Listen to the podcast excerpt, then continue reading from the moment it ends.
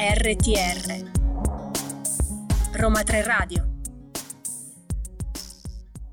Continuiamo con la mattinata ricca di approfondimenti eh, per mainstreaming su Roma 3 Radio. Parliamo adesso eh, di, di, scienza, parliamo di un incontro che eh, si terrà sabato 11 febbraio, dunque domani dalle 10.30 presso eh, l'ex deposito ATAC eh, in via Alessandro Severo numero 48 eh, dal titolo Anatomia di una scoperta scientifica come abbiamo trovato l'acqua su Marte. Eh, l'evento rientra nel ciclo di incontri divulgativi dal titolo Città Studio, le lezioni di Roma 3 per tutti, dove i docenti dell'Università eh, Roma 3 insegnano fuori dalle mura eh, dell'Ateneo, appunto nei luoghi del eh, quartiere. Ricordiamo in collaborazione con, con i municipi eh, primo ed ottavo del Comune di Roma. Ai nostri microfoni la professoressa Elena Pettinelli che eh, terrà questo incontro nella giornata di domani e che insegna fisica terrestre nella nostra Roma 3. Benvenuta professoressa. Professoressa. Buongiorno professoressa. Buongiorno, buongiorno a voi. Siamo molto contenti di averla ai nostri microfoni, approfittiamo eh, di lei per eh, chiederle subito eh, come si è arrivati alla, a un importantissimo risultato eh, che eh, appunto qualche anno fa ha eh, portato a sapere che c'è acqua su Marte. Come ci si è arrivati professoressa? Allora, la, la, la, via è stata lunga, lunga, lunga, lunga, perché mh, abbiamo usato innanzitutto una, una, strumentazione totalmente italiana e questo ci, mh, ci, dà particolarmente orgoglio perché siamo, gli italiani sono noti per questo tipo di strumentazione, per la qualità di questo tipo di strumentazione che è un radar, quindi è un radar che guarda nel sottosuolo e, però è stata lunga perché all'inizio, quando abbiamo analizzato i dati, non era tutto molto chiaro, anzi era, direi, direi, che era piuttosto confusa la situazione e quindi eh, ci abbiamo dovuto lavorare tantissimo. E, e, c'è tutta una storia anche abbastanza mh, piena di suspense e di colpi di scena eh, per arrivare a questa scoperta che peraltro io racconto domani. Certo, quindi... quindi ci dia solo qualche assaggino, ma non, non ci spoileri troppo, come si dice oggi. sì, no, in realtà mh, faccio vedere da dove abbiamo cominciato, ehm, il, l'idea di andare a guardare sotto i poli, un po' come sulla Terra, perché sulla Terra, sotto i poli, so, per esempio sotto il ghiaccio dell'Antartide sono, c'è acqua liquida, certo. questa cosa è ben nota, e, e, siamo andati un po' a guardare sotto i poli, però in una zona particolare, questa zona ci è stata indicata poi in realtà dal costruttore del radar, che si era guardata un po' la situazione e quando siamo andati a, a, cercare lì all'inizio non ci capivamo niente perché avevamo il sospetto che ci fosse qualcosa di molto molto molto interessante ma la questione era molto oscura e difficile da, da capire.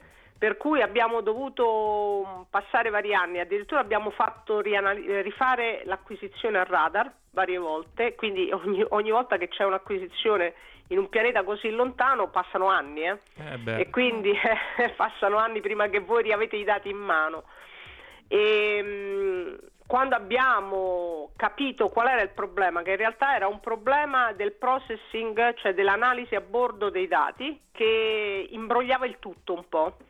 Eh, non era fatta proprio bene, diciamo, e quando abbiamo capito questa cosa abbiamo acquisito i dati senza processing, così. E anche questa è stata un po' una, una, cosa complicata perché convincere l'agenzia spaziale a cambiare le cose non è semplice. Certo, anche in questo caso già avere eh. l'intuizione no, di provare a fare qualcosa di nuovo, immagino. Per, esatto, esatto. Per Lì è, è, è, stato totalmente risolutivo perché quando abbiamo acquisito nel, nel nella nuova modalità eh, tutto era molto più chiaro, il che eh, ci ha costato altri tre anni di lavoro eh, prima di, dire, di pubblicare l'articolo però si è giunti poi a questa grande eh, scoperta. E ora facciamo una piccola pausa musicale, ci ascoltiamo eh, gli After Hours e poi professoressa le chiederemo di raccontarci cosa comporta appunto avere la prova eh, della presenza dell'acqua su Marte. Eh, fra pochissimo.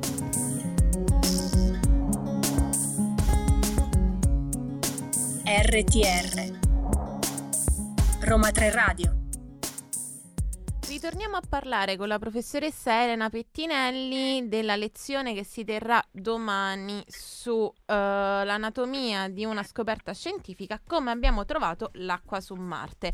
Professoressa, come le avevamo già anticipato prima del nostro stacco musicale, uh, volevamo sapere cosa comporta aver avuto la prova della presenza dell'acqua su Marte? Eh, la, la, la, cosa più importante è legata con la possibilità di esistenza di vita.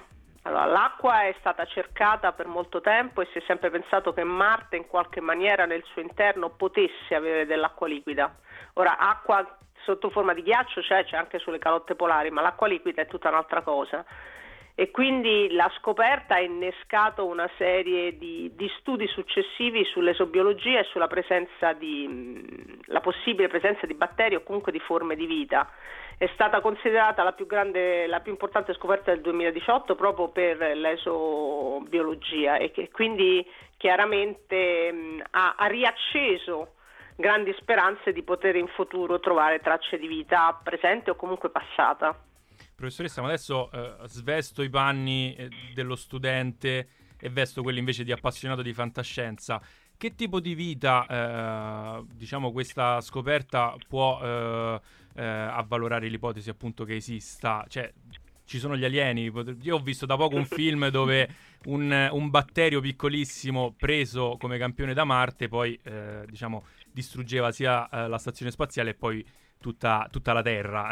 non lo facevano vedere, ma lo anticipavano. Cioè, ci dobbiamo preoccupare con una cosa del genere. Adesso sembra un po' una battuta, però che tipo di vita potrebbe esistere su, su Marte? Quali, quali ipotesi si, si sono fatte su questo? La cosa più probabile è che siano dei batteri, effettivamente, perché i batteri hanno la caratteristica di sopravvivere in condizioni terribili. Si chiamano proprio estremofili, estremofili perché vivono in condizioni più estreme, quindi nel caldo, nel freddo, certo. al buio, eccetera. Quindi i batteri sicuramente sì, eh, però non è detto che siano distruttivi. no, questo, questo ce lo auguriamo. ce lo auguriamo. E invece possiamo iniziare a pensare all'idea di Marte come abitabile per gli esseri umani? Allora, Marte è un brutto posto dal punto di vista dell'abitabilità, eh, c'è poco da farsi illusioni, ehm, perché è un posto freddo, perché è un posto senza atmosfera, c'è radiazione, c'è tutta una serie di condizioni non, non proprio piacevoli, ok? Eh, molto più estreme di quelle di andare a vivere in Antartide, che già non è un posto eh, certo. magari bellissimo per andarci a fare una visita, ma non, non per proprio viverci. comodo. Esatto, però eh, la tendenza è quella comunque di provare ad andarci. Come essere, questa è una spinta fortissima che c'è in questo momento. Certo, se ne parla tanto da Elon Musk. Mm. Eh, in poi. Professoressa, noi eh, le rubiamo ancora qualche minuto se eh, ha la pazienza di rimanere con noi, ascoltiamo un altro brano e poi eh, le chiediamo ancora qualche curiosità sull'evento che, sulla lezione che terrà domani. Ci ascoltiamo Kashmir.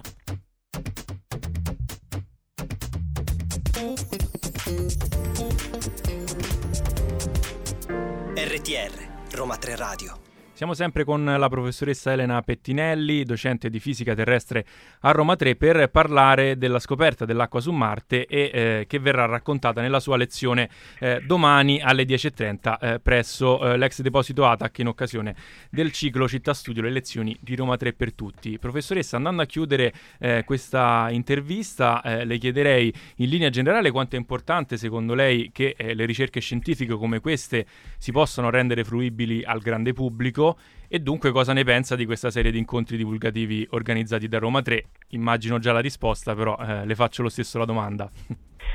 Allora, mm, il fatto che gli scienziati parlino con il pubblico per me è fondamentale, è un, è, un, è un qualcosa in cui credo profondamente perché penso che sia una buona idea trasferire e rendere chiaro, semplice quello che, che, fanno gli scienziati. In fondo, se ci pensate, tutti noi paghiamo le tasse, queste tasse rientrano a noi come fondi di ricerca e quindi credo che sia un ruolo fondamentale Verissimo. da parte del ricercatore di dare la possibilità a tutti di, di, saperlo. Questi incontri sono assolutamente eccezionali, io spero che continuino al di là del nostro meraviglioso trentennale perché penso che, che siano, e so anche che sono estremamente frequentati e, e Vero, apprezzati. E quindi mh, penso che sia una buona idea. Il mercato è eccezionale, domani me lo voglio proprio godere.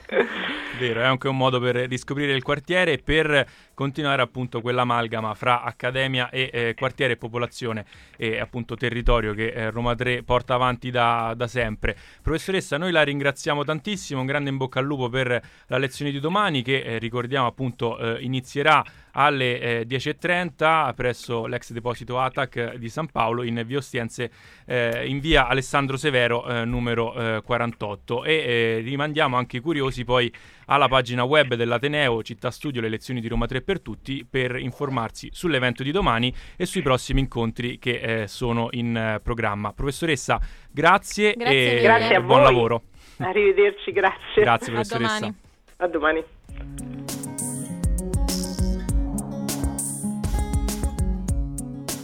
RTR Roma 3 Radio